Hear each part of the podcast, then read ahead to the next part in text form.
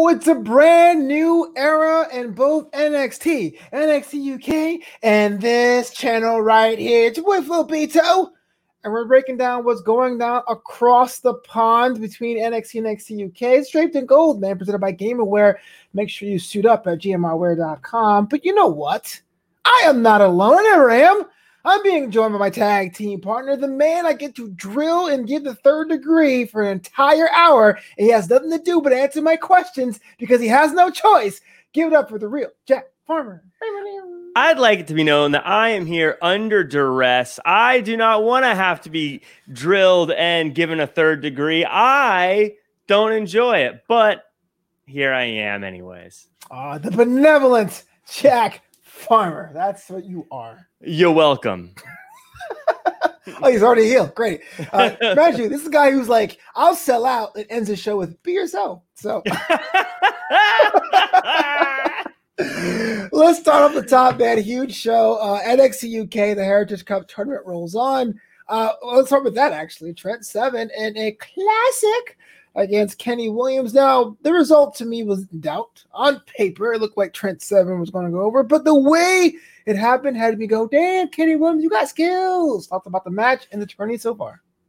Kenny Williams, he actually proved a lot to me tonight. He definitely reminds me of almost like a Spider Man in the ring. Uh, the way he just fights on and goes through things, but also the way he's so fluid in the way he can go from one move to the next. Now, I agree. I don't think he ever had a chance of winning this match, even though uh, the the commentators did seem to believe he had some momentum going behind him. I don't think any of us experts who've been watching wrestling for a long time really believed he was going to win. Uh, but he did give me, he did show me something. He kicked out of that Snapdragon suplex into Emerald Flowsion, which blew me away. He really kept Trent Seven working. He showed me a lot today, but I think he relies on luck too much. I think he needs to realize that there is no luck in pro wrestling. You make your own luck. I think that's why he came up short, but also of course, he had a match with Trent Seven, and Trent Seven is the one guy I really worry about winning this tournament over my pick Mastiff because he is so big, he is so strong, and the biggest thing about him is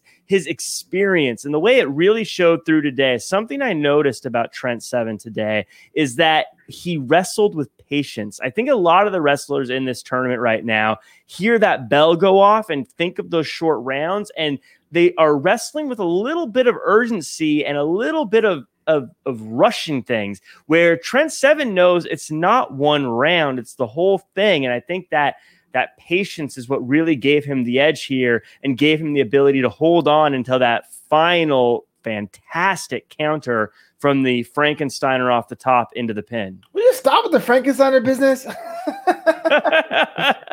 That's where they call it where I'm from. yes, okay. Because you are from a wrestling promotion. Listen, yeah. uh, Kenny Williams, if, if you had to draft him in, into the fictional Jack Farmer Pro, what round would you would you draft him in, and would you even draft him at all? Is he that good to be on anyone's roster? I think he's definitely a prospect. I think he's definitely someone you want to watch. I think big things are coming his way because what makes him great and I think what makes him stand out is that you could plug and play him just about anywhere. If you want to make him tag team, great. If you want to put him in a, a like a cruiserweight division, I don't know what his exact weight is, but I think he might be small enough to get into there. I also think he could hang with a lot of the workhorse titles in the WWE. So you can use him in a lot of places. And like I said, coming into this match, I was thinking this is a guy that didn't even belong in the tournament to begin with, had to fight his way way just to get into the tournament. Woo. And then and then he talks about how he's relying on luck. I I didn't want to give this guy a lot of credit. So the fact that he earned it from me today shows a lot. Plus, I like the way his tights look, and to me that means nice. something. They were pretty cool. yeah. So I think he really he showed me something. I think he's definitely a prospect, and I definitely think he's one to watch. Us wrestling fans, Flobo, we there's different types of wrestling fans, and there's definitely a market of wrestling fans that loves finding these guys before they've peaked and before they've made it, and they enjoy watching the journey. And I think if you're that kind of wrestling fan, Kenny Williams is one of those guys. I think he's going to have a really fun journey throughout his career as he grows. uh, last question I have for you on this one. So Trent Seven is facing Dave Mastiff. Your pick to win it. Someone would say that Trent Seven is a favorite to win it all. So this semifinal match could have been a final in alternate universe. Who do you got still, man? I mean, Mastiff is the biggest man in the tournament. Will you double down your picks, or here's a chance to get out and swap, man? Here's your chance. Yeah, I think that is going to be the Arby's roast beef sandwich match of the tournament. These two big fellas going at it. And of all the meats you could have used. Listen, they're they're gonna. It's. I didn't say it was gonna be pretty. I said it was gonna be beefy, and that's what this match is gonna be. I'm still a Mastiff guy. I think the fact that he was able to knock out his opponent says something. As we've spoken about before, sometimes people go into a tournament with just a different vibe, and it makes you for it forces you to focus on them. And I think Mastiff, that's where he is right now. I think he's on a different level. I think he's going to barrel right through this tournament and onto bigger things. But you can't look past the tournament. It is going to be a tough road. He's got a lot of tough matches, but I'm not giving up on my pick of Mastiff. I've never made a wrong prediction in a tournament for NXT UK before.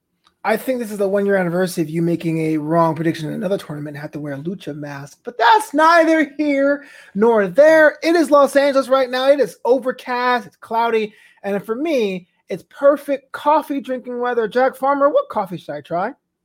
If you're going to try coffee, if you like coffee, if you like good coffee, you should definitely go to www.thebroasters.com and get some of their amazing single origin organic roasted weekly coffee.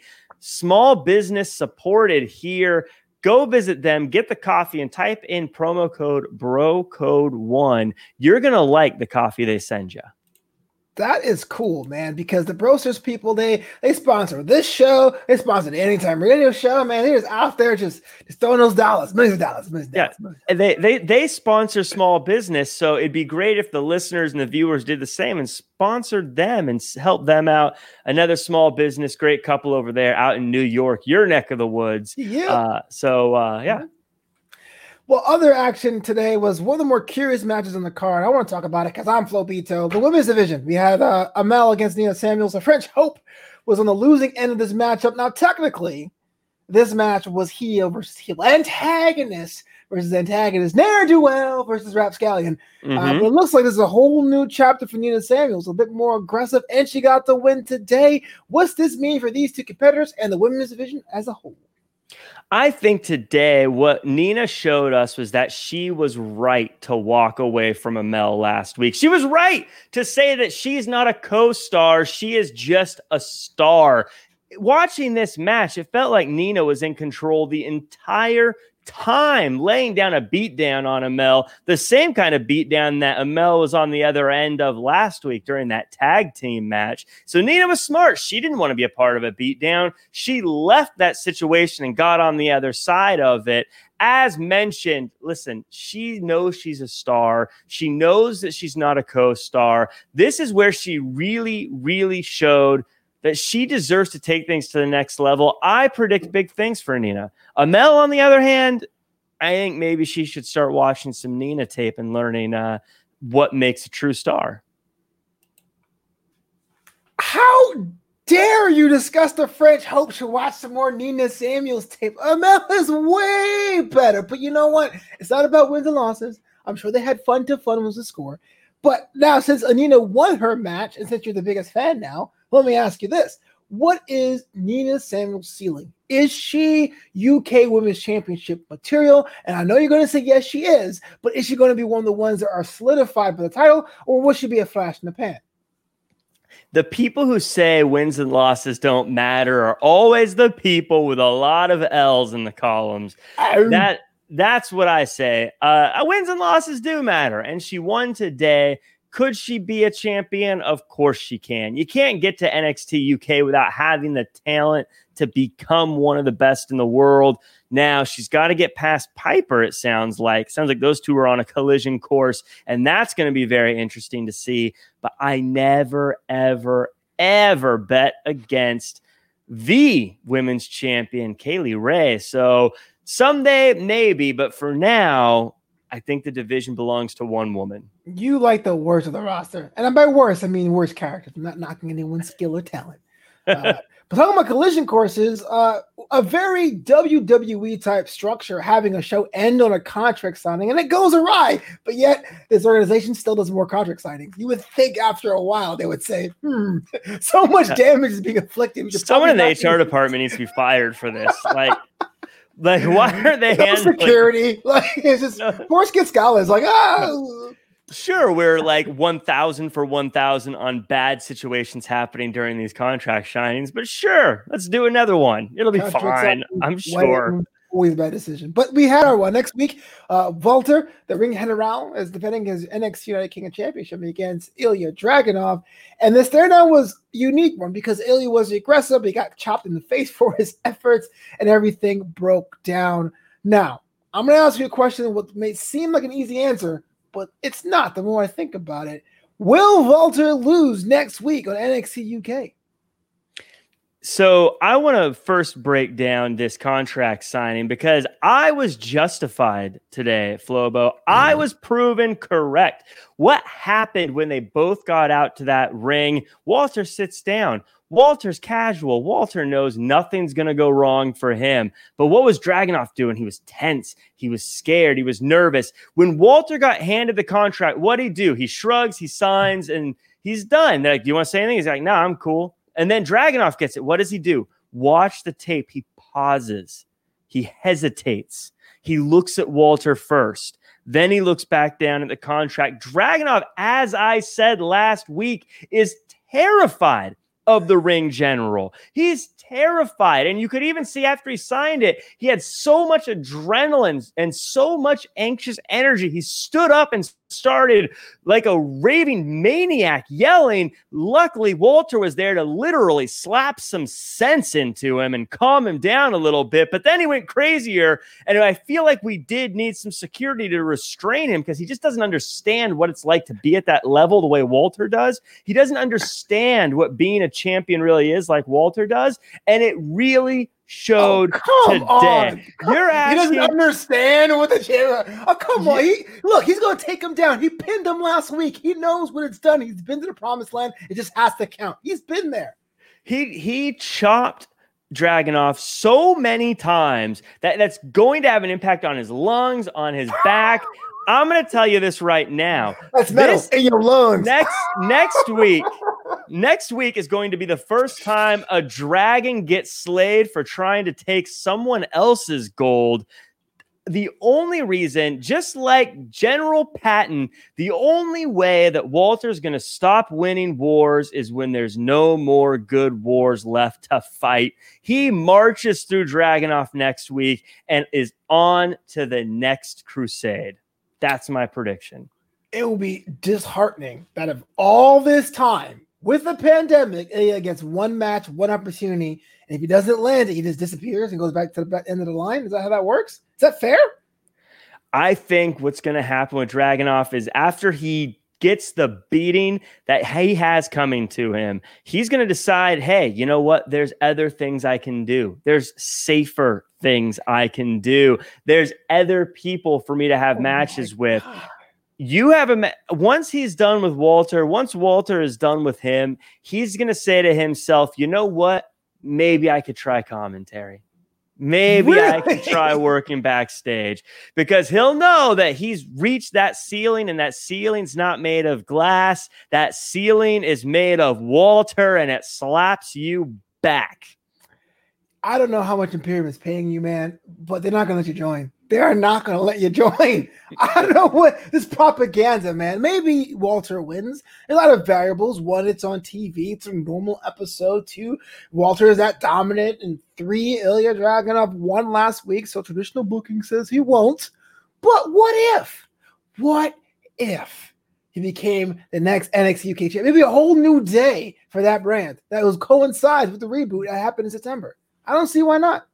If lightning strikes that ring and hits Walter, all it will do is turn him into a Halloween Frankenstein that will be even more dangerous than he already is. But if two lightning bolts hit, if somehow magic happens and Dragunov somehow finds a way to become the NXT UK champion, you're yeah. absolutely right. It's a completely new day. It's a completely new world. And for anyone who's ever been on the fence about watching NXT UK, that is reason enough alone that they need to tune in next week. Because mm-hmm. one thing I think we'll agree on I know that Walter's going to win because Walter's that dominant, but I think we'd both agree on that anytime he puts that gold on the line, it's must see wrestling.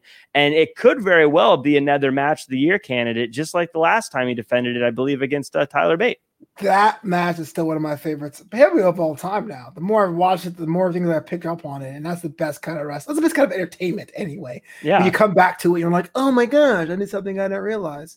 Uh, but one thing that we were writing off pretty handily in our text during the show was our opening contest. Uh, the Welsh Dragon, uh, Eddie Dennis, uh, takes on Oliver Carter, which I always confuse with Ashton Smith. That's why I always double check which one wrestled. Oliver Carter wrestled this week. Uh, yeah. The match was was pretty much nothing to write home about, in my opinion. Please correct mm-hmm. me if I'm wrong, but they are developing a storyline between Eddie and Flash Morgan Webster. I mean, do you think Eddie is a guy behind the mastermind behind Flash Morgan Webster's attacks last week? Yeah, I agree on the match. I don't know if there's anything that we need to really dissect here. I think it was a good win for Eddie to come back, get the win. Um, but it shows how he's so intelligent, right? He's he's definitely smarter than most of the guys on this roster. And I'm so excited that we have someone like him that's going to sit down with Flash and really find a way to solve this crime about who it was that attacked him. Personally, though, if I'm Mark Andrews, I'm not going to that meeting because I have a feeling Mark Andrews isn't going to like some of the questions that get asked him. I have a feeling Mark Andrews is going to get exposed as the ne'er do well. And I'm just glad we have a Sherlock Holmes style brainiac here to pick apart the clues and figure out exactly what happened to Flash Morgan Webster before this maniac who attacks people backstage has a chance to strike again. Are we watching the same show? What is going on? It's it's it's very very apparent that Eddie has something to do with it because hey, no one asked him. when I was waiting to be like, I don't know what happened to that guy, which is always the reddest of red flags. I'm actually looking forward to it. I am down for more mysteries in wrestling. Uh, we'll get to that a little bit later about Xia Li. I Listen, love mysteries. Give me some mysteries. I, I enjoy a good mystery myself, but as someone who has lost many games of Among Us, I can tell you that Eddie is someone you can trust and someone who will find the person who's done the done the attacking. Like I said, I don't trust Mark Andrews. I think Eddie's on to the things. I think he knows that that's suspect number one. And like I said, I feel like him being a former headmaster, you can just trust him. He has a face you can trust. And I believe that Eddie's going to find the guy that did it. And I, justice will be served. I, I have faith putting putting this investigation in his hands. Jack Sus. Uh, don't play Among Us, man, because I realize again, I don't have friends. I have only imposters, and they've all turned on me. I've been sent through space so many times. I tried to avoid that, but I love NXT UK. Every Thursday is actually on the point of my uh, my appointment viewing to watch it. But we got to head over to the United States side. Halloween Havoc is one week away, less than that now. And we have new NXT Tag Team Champions in a swerve or a swerve upon a swerve because Pat McAfee is back. The Undisputed Era has been decimated. Burch and Lorcan are champions. Now, there's a lot to unpack there. But first, thing, first things first, I am so glad my man Lorcan has a bit of gold to his resume. But, Jack, let me ask you this. What? Finally, the Pat has come back to NXT, the greatest NXT superstar of all time, hands down. Pat McAfee I'm is back in the ring. This is the greatest return of all time. No one saw it coming. None of the dirt sheets, none of the people that like no to think cares. they can predict anything coming.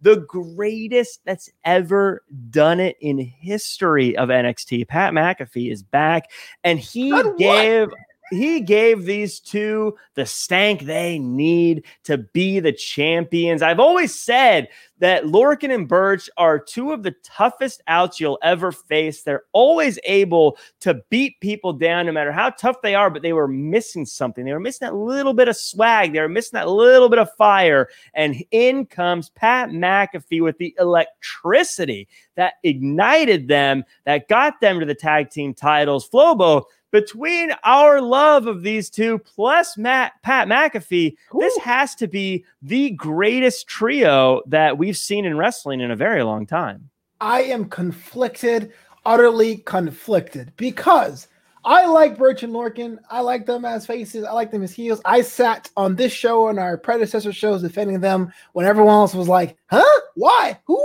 Huh? I get that. But there's a lot of questions to be asked here. Breezango or the sacrificial lamb, they just go in here, they just walk into the ring, trying to have some a nice normal contest, and poor Tyler Breeze gets a wallop to the nut sacks, right? But look at this. You have Undisputed Era getting beat up backstage. You have Lorcan and Burch now, I guess, working as antagonists here. And I don't understand why they would even work with Pat McAfee. Why would they say, okay, I'll give it a shot? What is Pat offering them? And don't say the championship because they had the talent to do it. And they were number one contenders because of the attack or the error, sure, but they were going to get there eventually. Why would they say, let's cut corners after sitting in that bar saying, we'll do it the hard way? Why would they take the easy out and go with Pat? Jack because they've been doing it the hard way for a long, long time. And you know what they realized today, Flobo? They realized the hard way sucks. The easy way is the good way. When was their next title match coming up? It wasn't tonight, not until someone like Pat McAfee showed up and gave them the idea, gave them the gumption, gave them the go ahead to take matters into their own hands. And a team this tough, they can win matches, they can have tough matches, but you need something extra to be a champion. And now that Pat McAfee is here, they have that. And not those guys like Breezango who are this close to doing a song and dance number on a wrestling show, which oh, just seems ridiculous. I hate that. Now the titles are in the hands of some guys who are real life beater uppers with a real life superstar, Pat McAfee. Flobo, you can cry all you want, but finally, these two have got what it takes, and that is the tag team titles.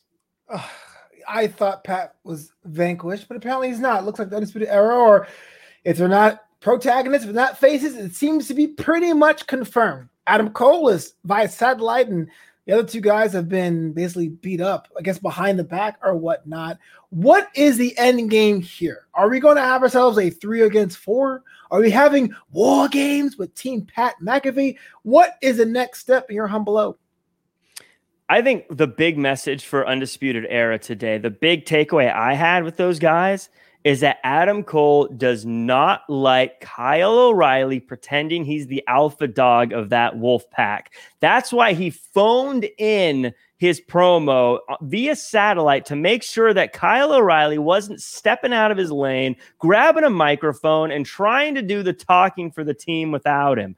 That's why he showed up. And you know what, Flobo? He was right to do that. He should have done that because as soon as Adam Cole left the building, as soon as he stopped calling in, what happened? The undisputed era got systematically picked apart piece by piece. Would that ever have happened with Adam Cole there? Never in your life. Yeah, and then, even after the beatdowns, what happens? Kyle O'Reilly says, Here, we'll give away our title shot. Would Adam Cole give away a title shot? He would not on your life. That's why, with Kyle O'Reilly trying to act like he's the leader, there is zero chance of the golden prophecy ever being fulfilled again. Kyle O'Reilly needs to learn that he needs to go back to his place, stay in his lane, and let Adam Cole be the leader. Because as soon as Kyle O'Reilly tried to take things back over, they got picked apart. Pat McAfee came back and took over as the strongest faction in the company. Kyle O'Reilly, you don't have it. Adam Cole, you do. Everyone needs to figure this out, or the undisputed era is yesterday's news. So what are we missing? What is what uh, is it going to be a changing of alliances here? Is it going to be one giant match? Is it going to be a game of cat and mouse? What does it mean? And what does it mean for Breezango, man? Poor guys. Breezango, they were just in the wrong place at the wrong time. It just happens. Sometimes you're great, but there's just greater around the corner. I think I think as we look at maybe what happens between Burch and Lorcan and the Undisputed Era and Pat McAfee, I don't know. I love war games, so sure, throw them into a war games war match. Game.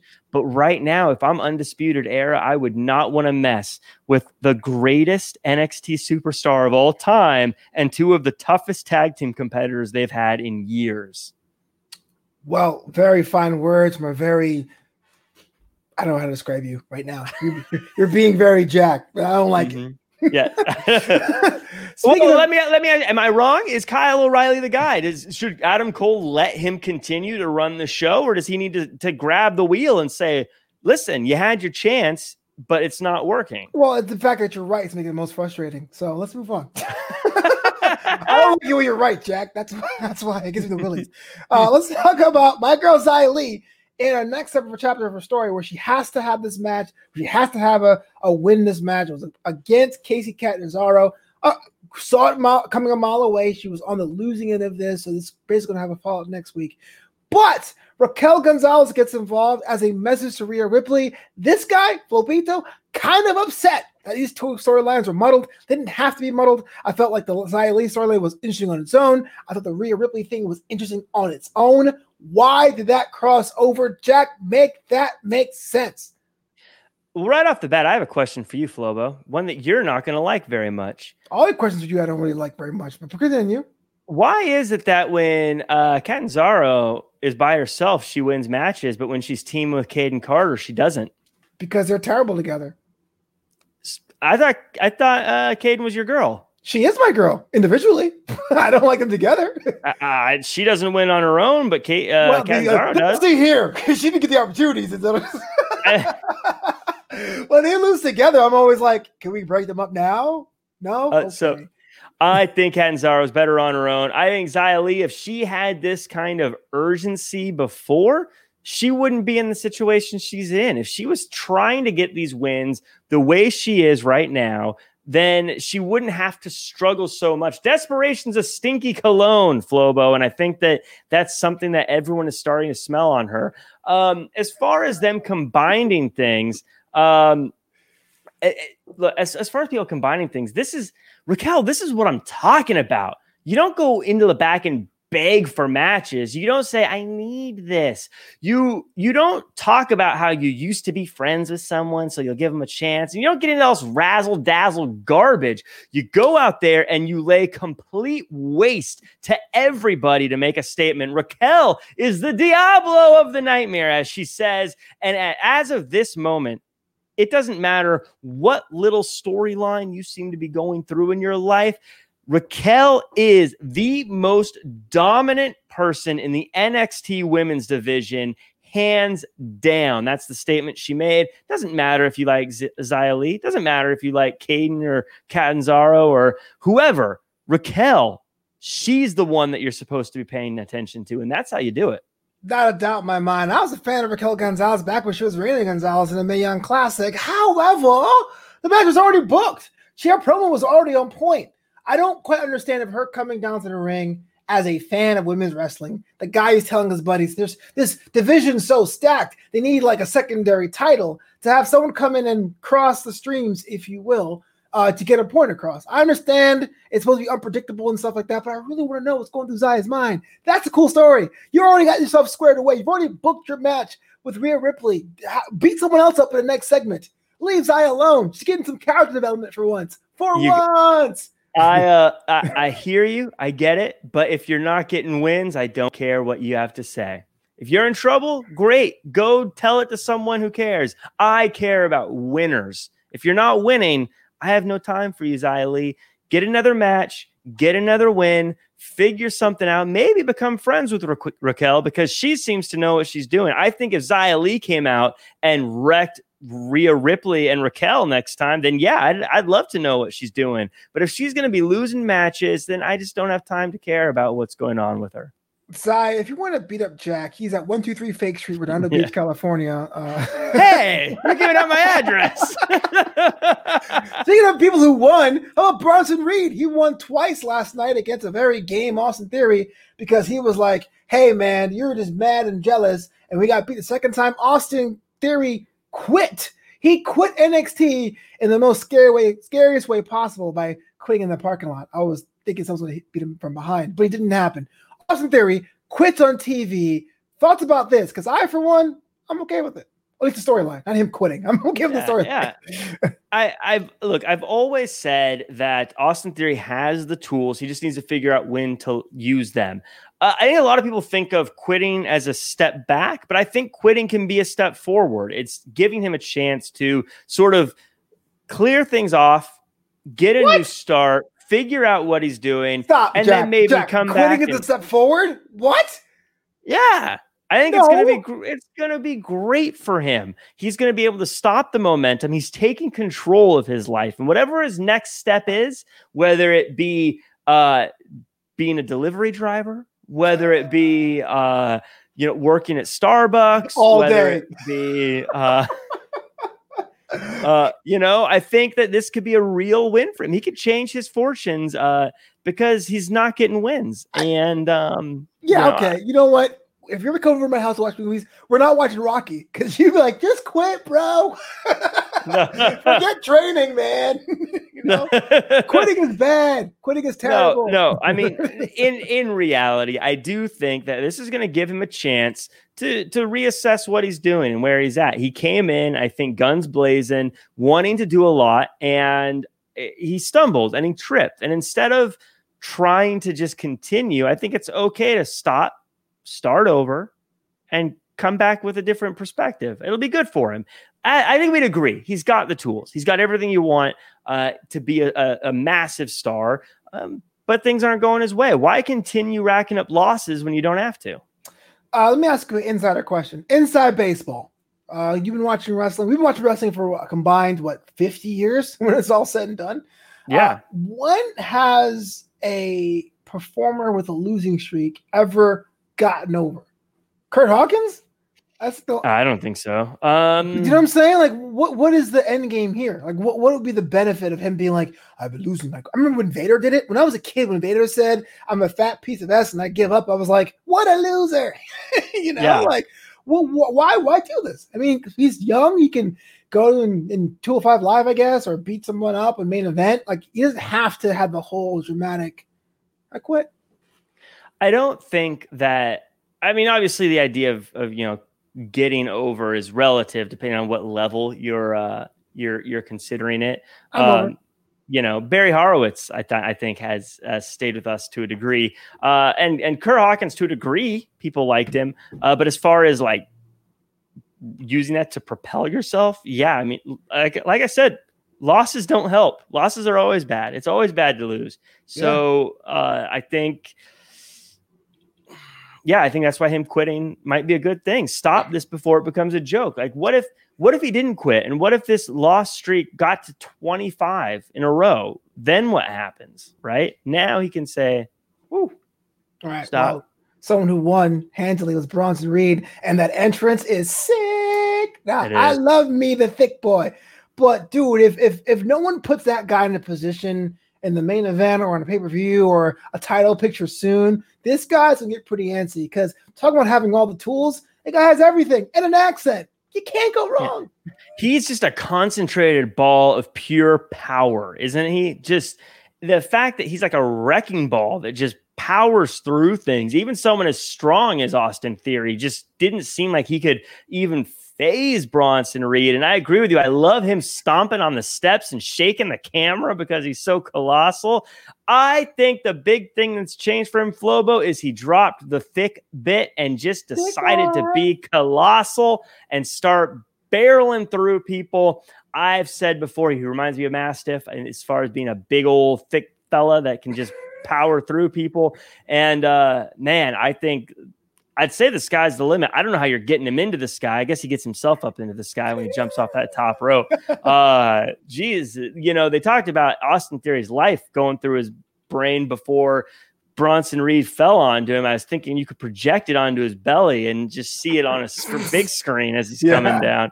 Uh, but yeah, I think Bronson Reed, I'm ready for Bronson Reed to start tackling some of the bigger fish in the pond. I think it's time for him to to find someone that maybe ups the game a little bit for him. I'd like to see what happens when he's in there with a more uh, manipulative opponent, someone who's a little bit smarter, someone who's going to really kind of get into his head and not make it just about are you strong enough or big enough, but someone like a Tommaso Ciampa that's going to take him to a different place. I'd like to see that happen. Interesting take. Uh, Elliot Fletcher says, I think Theory joins Gargano and TJGW. Maybe. I mean, that's an opportunity. It's not, it's not, it's not an option. Mm, maybe. Yeah. Uh, moving on, I'm going to say this as level headed as I can. Jessi Kamea sighting. What? What? What? Jessi Kamea was on NXT. Guys, you don't know what Jessi means to me, man. I mean, she puts in the work. She went to all the training sessions. She posts her workout regimen. And now she got a chance a very long match and a solo one-on-one contest against a former NXT Women's Champion, Ember Moon. And guess what? Hot take. She carried us up pretty well, didn't she? I think hmm. so. She kept up with Ember. She was able to have some power moves, some speed moves, got to show her lower center of grace of gravity. Yeah, the result didn't go her way because Ember yeah. cheated and pulled her hair to get into a submission, and the ref let it happen. Sad play, but she took the former champ to the limit Jessi Kamea, this one's for you. Fantastic display. Jack thoughts. I agree. I think she did an amazing job. You mentioned the movie Rocky earlier. Uh, the greatest sports stories aren't about winning. Flobo. Uh, you know, Rocky wasn't about him winning. Rudy wasn't about him being a great player. It was about him getting the chance to play for a single play. Uh, a league of their own wasn't about them being the best baseball players on planet Earth. It was about giving them a chance to compete. And going into this, uh, Jessi, we all knew was a huge underdog, uh, and I think even she knew it. And uh, this since this match wasn't about winning, it was about those two things. It was about getting a chance, which she got and competing, which I believe she did very well tonight. I thought she really handled herself well. L's are hard, but I think Jessi should be able to sleep well after her performance tonight. I think uh, you should be proud of your girl, Flobo. Yeah, we got to support your homies, go with them, ride with it. Uh, but after the match, though, Ember Moon, the cheater, uh, got attacked by Dakota Kai. Looks like Dakota Kai is not too happy. Ember Moon is back. Now, this is a match where if you would have told me this on paper, I'd have been like, meh but that's credit to Dakota. She has a way of making it go, oh, I want to see this woman fight. Ember Moon, Dakota Kai, take over where do you think? Or probably uh, uh Halloween Havoc ish type thing, or just a normal episode? Like, how, where do you think the collision course is going? It all depends on how things play out. Obviously, I could see this being something that we see at a takeover. I could also see it happening next week. NXT is so good about giving us such big matches on regular TV. It's so hard to tell. And in fact, sometimes you get so spoiled by these great matches. You're like, well, how's Takeover going to stand out? And then you watch Takeover and you're like, geez, Louise, of course that's amazing.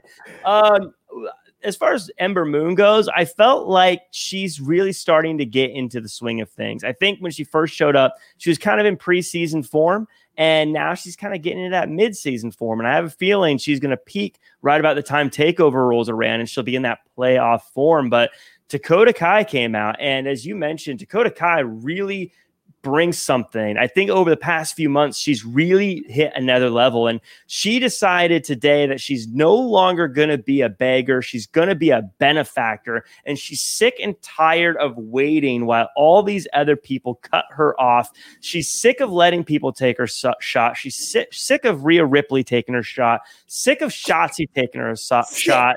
And now she's sick of Ember Moon stepping up and saying she gets a shot. So she's here because it's time for her to be in the spotlight. And spotlights can only cover so much space. Dakota Kai is going to get into that space, even if it means pushing Ember Moon out. I love this move by Dakota Kai. She's cutting her off. She's saying, Get behind me. I'm going first. And that's exactly what she needs to be doing right now. Which woman is more likely to be NXT Women's Champion? Dakota Kai or Ember Moon? Dakota Kai. Really? Yep. Not even the returning Ember Moon.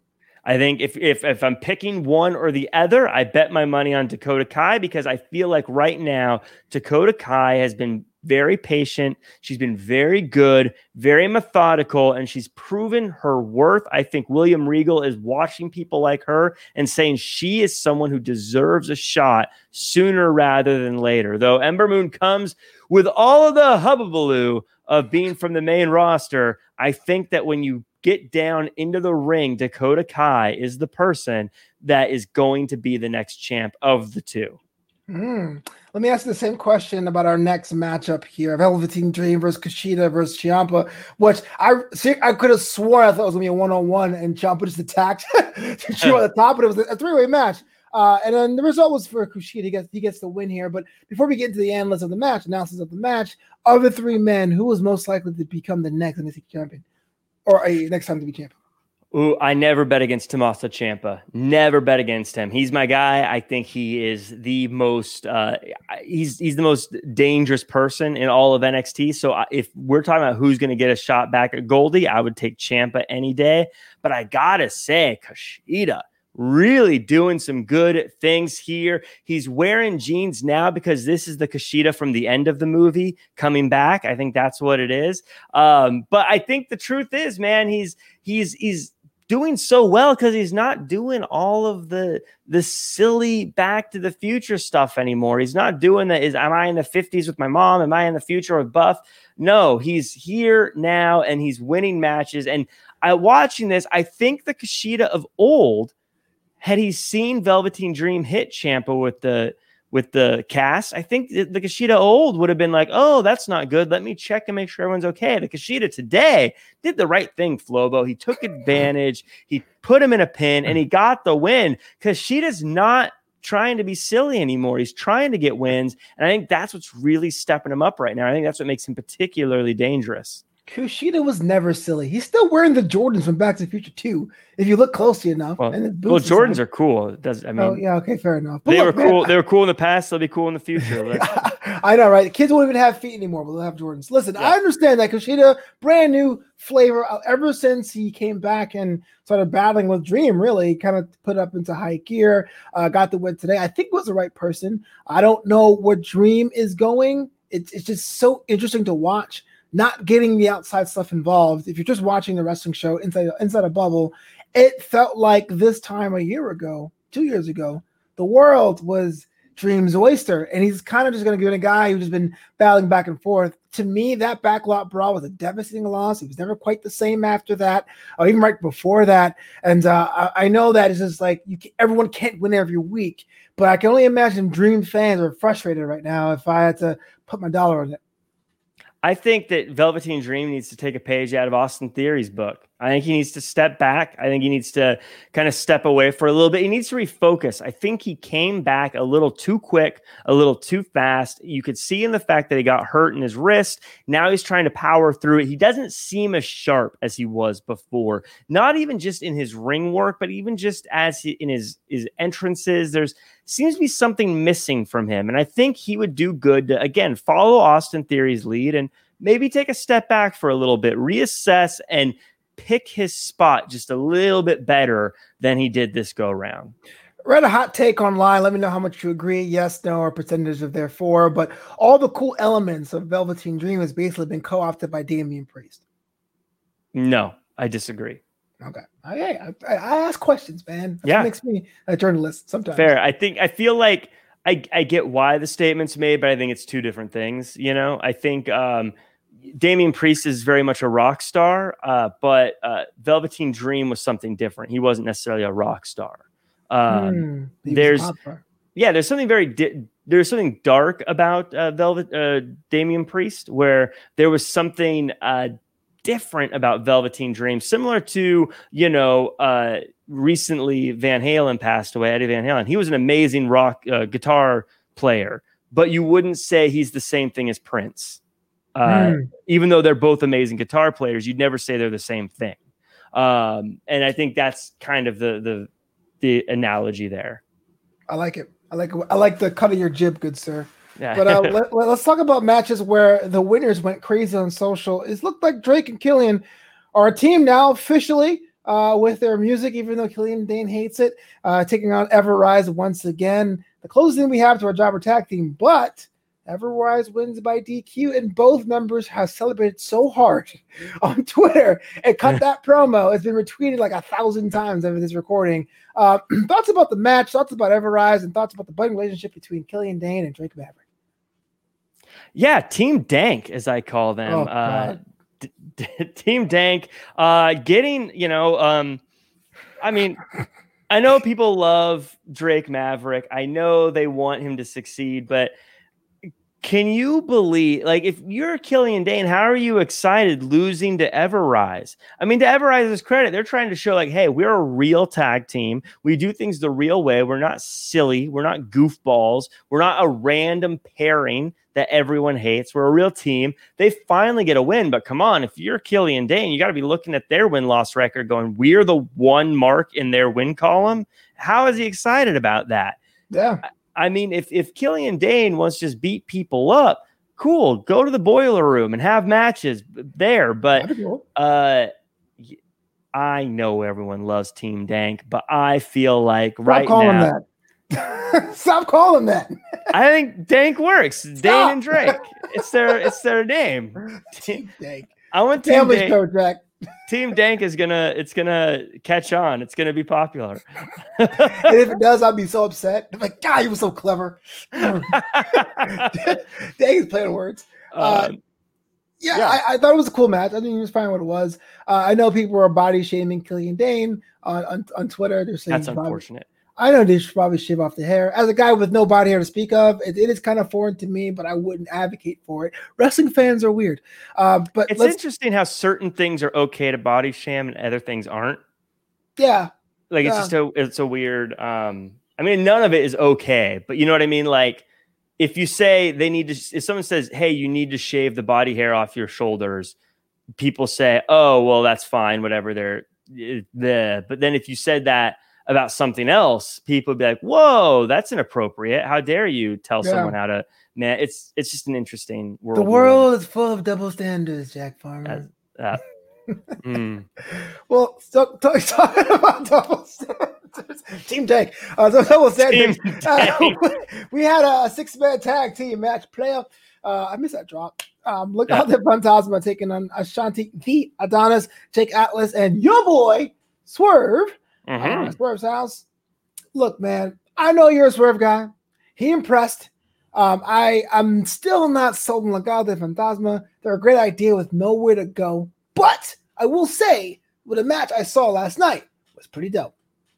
It was great. I thought Legado del Fantasma, these guys are just trying to make American audience more aware and more cultured and educate them on what lucha libre really is. And I think we should embrace that. I think a lot of American fans boo these guys and don't like them because it's so difficult for them to see that maybe wrestling is great, nay, better in other countries. And I That's think that it, it it terrifies a lot of people and it makes them very nervous. Uh, and that's why they don't cheer them. Escobar has only been pinned once.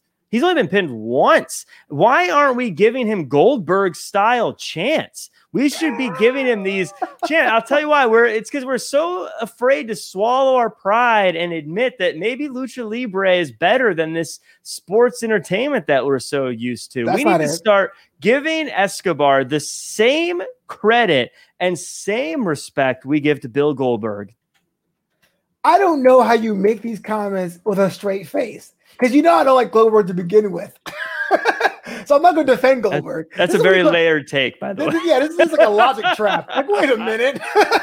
Goldberg's a legend. Aha, I knew it. No, um, I, I, look, I, I like the idea of them together. I just, I wonder what they're about. I still know what they're about. Okay, Escobar is, is, is he's a luchador, but he wants to show people that luchadors is, is not just flips and stuff. It really has a tradition aspect to it. I get him, but I don't understand Joaquin Wilder and Mendoza hanging with them. I feel like if they're then captured and converted, is it a spiritual thing? Is it like a philosophy thing? Is like Thatch is Thatch Can thing? We saw that today last uh, last night. What is your deal together collectively? I don't necessarily. It doesn't matter because the matches are okay, but the wheel's going to fall off because once we get tired of Jake Atlas with them and and Swerve with them. Their next opponent, they need something else character wise to make them that much more important. You just can't have them beat the same three guys every week. You, I, well, one, yeah, I, I agree. I think in some cases, um, no, it's trying. It's the same spot. I just, I think maybe I'm twisted a little differently, but um, the uh, I like Swerve. I love Swerve. I've said before, I think he's got star written all over him. I think he is exactly what the next generation of wrestler is going to be like. Someone who can can have their podcasts and things on the side where they connect with people in a certain way. Someone that feels very authentic in the ring and is really talented in what they do. Uh, but I, I gotta say, Swerve, and I mean this with all due respect, you need to move on you need to go a different direction. It's it's just not happening. It's not happening. And look, if you're a firefighter and you put your ladder up against a building and you work really hard and you climb up that ladder and you climb up that ladder and you get halfway up the ladder and you realize you're crawling up the ladder to the wrong building, you don't keep climbing up that ladder. You go back down, you move the ladder and you go somewhere else. And what I'm saying is I I appreciate all the work you've put in to become the cruiserweight champion, but I think it's time to maybe go after the North American title. Maybe go after the NXT title. Maybe go after the one of those workhorse titles like the US title or the Intercontinental title. But that cruiserweight title, it belongs to Escobar and nobody's taking it. I was going to say, shout out to Johan Pena. It was his birthday yesterday. What up, Johan? Happy birthday, bro. Uh, thanks for coming to the live Happy show. Happy birthday. Will um, five stud. Will five stud, muffin. I, I I can't believe I'm saying this. I guess I kind of agree. You know, look, mm-hmm. everyone has told me the, the they told me that the praises of Shane Strickland should can't be understated enough. He's amazing here, he's amazing there. But all I've seen him done right now in NXT is struggle with this cruiserweight championship, and it doesn't seem to be moving anytime soon. So yes, I'm tired of seeing him struggle in that division. Put him somewhere else, maybe North American title. But again, maybe you're right. Overall, Jack, dubs do matter, and he has to start winning matches. So mm-hmm. I've been convinced about that. So yes, I I am open to see what Swerve can do more, especially now his profile is raising because the WWE Network just acquired like nine podcasts overnight, and he's one mm-hmm. of them. Mm-hmm. Uh, yeah, but, but but yeah, I think that might be beneficial, and maybe the next opponent for Legado Fantasma will give him something to wrestle about. Wrestle about. I, I like, do want to Oh, I stepped right on your transition. I'm so sorry. No, continue. What's up? I was gonna say I wanted to mention Adonis though in this match. Yeah, yeah. Um, I thought that this is a chance. Like Adonis just shows up, and it's a like it's a really good opportunity for him to to really stand out and really show up. He's in a great spot. He's mixing it up with the cruiserweight champion. He's mixing it up with the number one contender at the same time. Uh, so this is a, a chance to really for him to show us what he can do and what kind of value he provides by turning on Atlas and Swerve and joining Legado del Fantasma, Flobo. I think he should do the smart thing and join those guys and help bridge that gap of lucha libre to the American audiences. This is his chance to do something really good and really stand out. What do you say? Are you on board with this? No, absolutely not. Why? They're they're a good unit. I just think they're generic and bland. I don't think you should adding people. If you can't tell what you're about, you shouldn't add people. If Retribution had seven more members, I'd be like, why? you know, tell me more about these people first. Well, I mean, we, we still we still don't know the numbers of Retribution technically. I feel like it's different people every time, but it's like Randy Orton's wife. this is my wife. but uh, yeah, I think I, you know, I say turn on those other two. Go into business for yourself. Jake Atlas seemed to be doing that during the match. Why doesn't Adonis do it? Go with the winners. Quit trying to be your own person and start just joining the winners. That's what I say. And lastly, tonight, uh, Timothy Thatcher, another one of Jack's favorites. You know he's a bad guy. Uh, had a live uh, demonstration of his stash stash can with Anthony slash Andrew uh, it didn't end well for poor Anthony Sass Andrew. He basically uh, got stretched out. Now, I'm done with this. Uh, Timothy Thatcher is cool. I've seen this gimmick before. I want him to start having matches, but you love this sort of thing. So tell me, Jack, why am I wrong? Why? That Thatcher's so good. He's so ruthless. He is so talented and so tough. He can literally teach people how to beat him, and they still will not be able to beat him.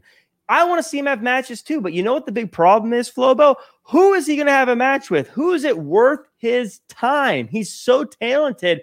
Is it worth him having matches with no, there's no one talented enough to stay in the ring with him. And until that time, what is he needs to find other ways to make ends meet. He needs to teach people, hopefully train someone to get on his level. But guys like Andrew and Anthony just can't keep up. Well, take it from me. Don't try this at home, even though he's telling you how to do it. Uh, I thought, you know, Timothy Thatcher, if they had a program with Bronson Reed, I'd be here for it. I think that would totally be a good idea. Uh, didn't show, they tease? They teased that a bit, didn't they? They teased that they had one match with the uh, North American uh, Triple Threat Tournament matches uh, about two months ago. But I think an extended program with Tazazaz Can versus somebody who's colossal, I think that'd be the best clash of styles for either man uh, this week. For me, though, not a fan. You know who he would fit in really good with? He who? Timothy Thatcher. Imperium. When you think when you think about it, Imperium. He is built for Imperium. He's American. That won't work. That's well, you got to expand, Flobo. They're not all. What what I'm saying is Americans do it differently. Like like Drew Gulak's uh, catch point, Demi Thatcher's Thatcher's Thatch can. It's like Imperium is like like like the Roman Empire, Imperium's going to grow and it's going to start bringing in these different things and incorporating them into what they do and just become unstoppable. You want to recreate the NWO so bad. it would it would just be too sweet. Okay, Jack. Now it's time for my favorite segment of the show. I've changed the name because you're always confused about it. It's the MVP of NXT. This right here is the individual on NXT or NXT UK you thought won the night. Uh, this is brought to you by Gamerware. Make sure you hit up grmarwear.com. Use promo code FLOBO for a discount. Suit up, game up with Gamerware. Jack Farmer, let me ask you this. Who is your MVP of NXT? Gamerware, by the way, great stuff. I checked showing tons of cool stuff on there. I really recommend everyone go checks it out. But as far as the star, is it even a question? Is there even a point in having this segment? Pat McAfee, by a mile, the biggest star in the history of NXT by a large margin kicking his way to the top, bringing gold to people who've never had it in his first time there. It's amazing thing. Pat McAfee with a bullet. Interesting case. I would have gone with my girl Jessi Kamea because, like most gamers, she found a way to level up, and she's not Pat McAfee. Again, I'm happy that only Lorcan and Danny Burch are tag team champions. They said they would, but unfortunately, they had to work with a guy with a who wore a cup on his face. What was that about? I have no idea. I have no idea. I have no idea. I, I, I can't. I, I wonder. Could he see through that? Like, I'm really curious about what that was because he wasn't know. wearing it under his chin. Like, I, it was on his face. It looked like it was on his face. Yeah, like it looked like it was meant to go under his chin, but he didn't have it under his chin, and I don't know how he could see. I don't know. It was actually a very interesting thing. Was that a mask? What do you, I don't know. But that's know but that's Pat McAfee giving us these cliffhangers, these questions, these things that we just we can't stop asking and talking about. That's why he's the biggest star in NXT history. He is not the biggest star of NXT. You, you gotta stop doing that. You gotta stop doing that because we're gonna get hate mail, and I and I my ego can't take hate mail. Okay, I'm trying really hard. I try really hard to make this content work. All right. 100% of his matches have been amazing and on Takeover. How do you beat that? You know, you're that kind of guy who's like, Jordan won six rings out of six attempts. He's obviously better. Probability does not work in sports like that, man. It doesn't work. I mean, look, at, at, least we can argue that it's one, it, either he is the biggest star in NXT history or he's not. Meaning, at the very least, it's a 50 50 chance he's the biggest star in NXT history. Before we get out of here, we got a question from Charlene. She says, Did any of you boys meet X Pac? Thoughts, Jack? I've never met X Pac. No. Oh, I have, uh, and That is all. All right, y'all. It's about time to get out of here. This is Draped in Gold, your slice of NXT and NXT UK coverage. My name is Level Boys, but this guy is all over the internet. Jack Farmer, where can the world find you online? You can find me at jackcfarmer.com as well as at Real Jack Farmer across all social media. You can also check me out on the Anytime Radio Show every single Monday. We have new episodes. We've got a theme episode next week. And in two weeks, we've got a themed episode that's sing along songs. So hit me up at Anytime Radio on Twitter and let me know what your favorite song to sing along to is. We'll get that played on the show. Well, you know, the biggest sing along song I ever played at a wedding, you're not going to believe this. It was uh, Shipping Up to Boston. Like 200 guys like, Shipping Up to Boston. And all the female guests were like, oh my God, my boyfriend is embarrassing the hell out of me. That's one of those songs that starts off so cool. And then, like, halfway through, it's like, I lost my leg. And you're like, what are you, what is, what happened to this song? Yeah. This is so so, weird. so, so, Shipping Up to Boston. Yeah. Uh, Well, my I got to get out of here, though. Okay. Okay. No, well, now you now you tease me. What is it, Jack? I just say I had a sing along at an event that went off, and it was uh Chumbawamba tub thumping that went off like bonkers. Really? Yeah, it was. It, there was an inside joke around it somewhere fr- within the, the the the families, but it went off, and it was so fun. I, Well, I feel like Was one of those ones I tried again at another wedding. It didn't work as good. yeah, I feel like thumb thumping is like the Friends theme song, where the first Yeah. ten seconds are like, yeah. Uh, I gotta get out of here though. It's your boy Flo Pizza. You can follow me at Flobo Boys. I'll be back here right here in this channel in a couple hours for Commander's Log, the Star Trek Discovery post show, and a bunch of other shows coming down the pipe. I'm working on something I want to share with you guys. Be back here next week for the brand the brand new news. But until next time, uh, what do you say? Uh, don't be yourself and sell out. What, what's the? get money, make money, get out.